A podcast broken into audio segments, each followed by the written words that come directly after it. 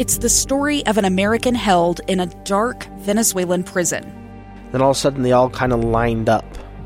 They pointed their guns at me. And this is the point where I thought, I'm going to die today. I'm Becky Bruce. I spent a year working on Hope in Darkness, which now has more than 2 million downloads. Find it on kslpodcast.com or wherever you listen to podcasts.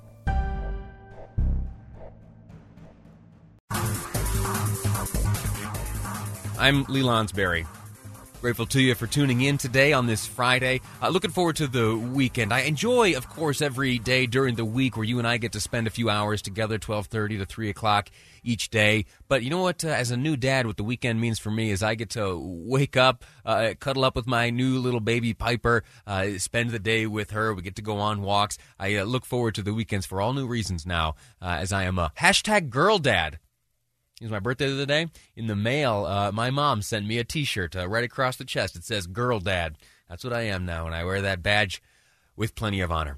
Uh, so that's uh, what I'm looking forward to. I'm sure you've got uh, plenty of exciting plans for this upcoming weekend. Before we get there, though, we do need to cover some ground. Today, we're going to be talking about this teacher walkout. The teachers in the Salt Lake City School District. Uh, organized under the Salt Lake Education Association. They've left the classroom now. Uh, and they are assembling at the Bennett Federal Building and will be shortly uh, marching up to Utah's Capitol Hill, where they intend to deliver some uh, messages to Utah's legislative leadership, uh, namely Speaker Brad Wilson, who uh, you and I have had a chance to speak to, and we're going to get to some of the comments uh, and thoughts shared with us by Speaker Wilson in just a moment. We also had a chance yesterday to speak to UEA President Heidi Matthews. I asked some pretty basic questions, and she gave us some some answers. I want to uh, refresh your memory as we go uh, down that path and share that story again today. Uh, also, we're going to be joined in studio in the next segment by a friend of mine. Uh, she's a teacher, a mathematics teacher over at East High School, and she has joined me here in studio. After our conversation, she's going to continue on up to Utah's Capitol Hill and uh, join her, her voice uh, with those uh, speaking to Utah's uh, legislative leadership. Before we get to that, though, let me tell you some of the other things we're going to be covering today. As you well know, this coronavirus is no joke. Uh, there are certainly the very basic fears uh, that you and I may have that stem from the unknown.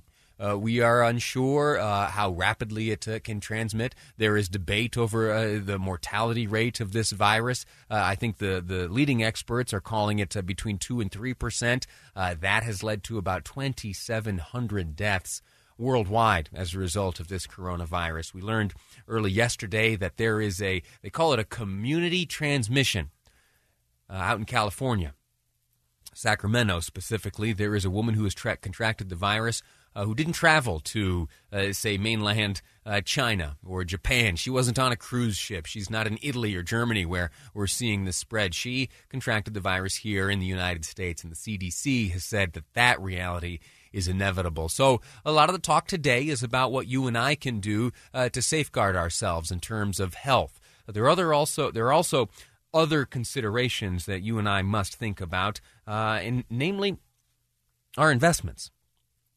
The stock market has taken a hit. You've seen the Dow set uh, records for how quickly it has fallen. We're going to go over some of those numbers, and later on in the program, we're going to speak to a good friend of mine, Shane Stewart, uh, with DMBA. He's a financial planner, and he is going to let us uh, or help us gather a better understanding of what this means for our money, if it is something we should be uh, afraid of right now, if uh, there are moves we need to make, or maybe we should just weather this storm and uh, wait for the, the smart doctors to get it under control because all will at some day uh, be well.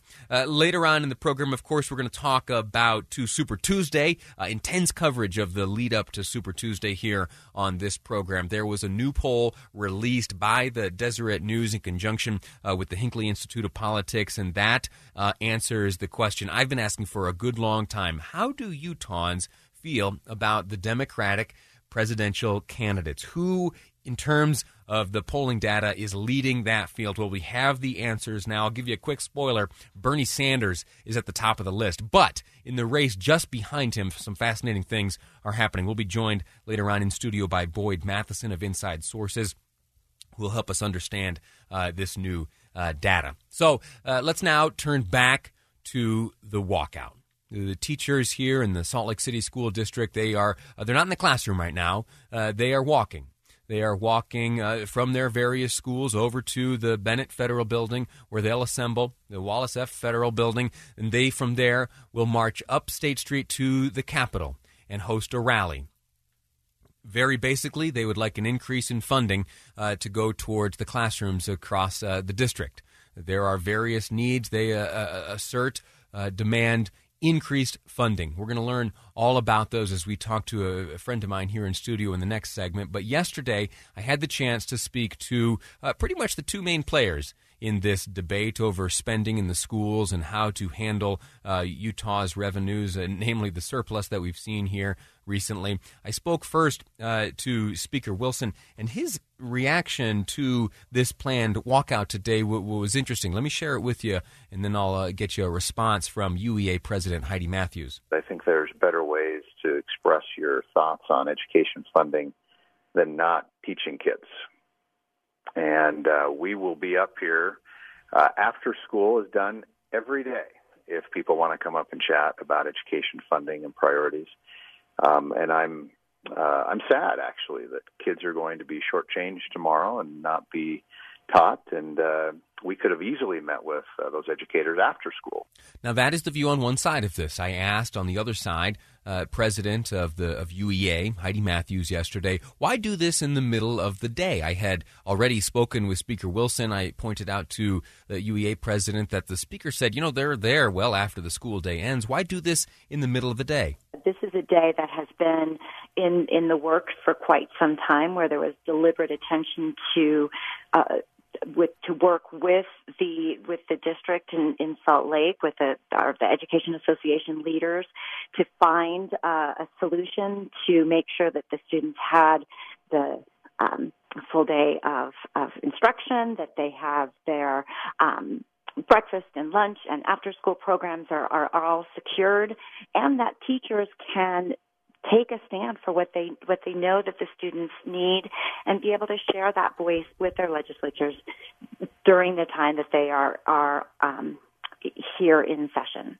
I spoke uh, at length with Speaker Wilson. Speaker Brad Wilson uh, leads Utah's House of Representatives. I asked uh, what his communication had been like in the past on uh, these issues and others uh, with teachers and educators across the state. Our leadership team and our committee chairs are meeting with education stakeholders daily. Uh, I have a meeting in less than an hour with the State Office of Education. And meet with uh, different education groups daily. So it's uh, it's something that we we take very seriously. And then, lastly, uh, President Matthews of UEA uh, explained to me as, as, basically as possible what they were what they're doing today. This is what's happening today on this day of action amongst educators across the Salt Lake City School District as they make their way up to Utah's Capitol Hill. Tomorrow is our, our Utah Education Association Day of Action on our Hill. You know, every Friday we bring a number of educators up um, to to learn how to talk about education issues, tell their stories of how the policies impact their classrooms, and um, and and meet one on one with their legislators and really raise their voices about what they know their students need. Some of my best friends are teachers. My mother's a teacher. Uh, a cousin of mine is a teacher. I have an incredible affection for those who choose to engage in a career of education, who will put themselves in the classroom and shape the minds of those young people who will one day be our future leaders. I look back on my years growing up, and some of my favorite people have been my teachers. Uh, they did wonderful things for me. In fact, if I'm honest, I came from a real small school, so we knew everyone's business. We were very close. I think my graduating class had 52 people in it. And uh, and so what that means is uh, the community uh, where I was raised and the teachers uh, who taught me in school, we're all still to this day very close. In fact, I have uh, text message conversations with some of my teachers uh, as recently as just last night. I am very fond of teachers. I am very grateful for the sacrifices that they make. You know, they don't make too much. Uh, and I think that they ought to be making a little bit more. On the other hand, I also have some of my best friends are legislators. Uh, they work in government. Uh, and I, in the middle of this uh, debate, find myself in the middle. And so when I find myself in the middle on things like this, I often turn to my friends to ask them uh, to sort it all out. In the next segment here on Live Mic, we're going to be speaking to uh, a friend of mine. She's a, a, teacher at East High School, a teacher of mathematics over there. She has come uh, and gracefully joined me in studio. She's going to answer some of my questions. Next up, explain to me what she and other educators from across the district are hoping to communicate to the leaders up on Utah's Capitol Hill. That's next up here on Live Mic. I'm Lee Lonsberry, and this is KSL News Radio.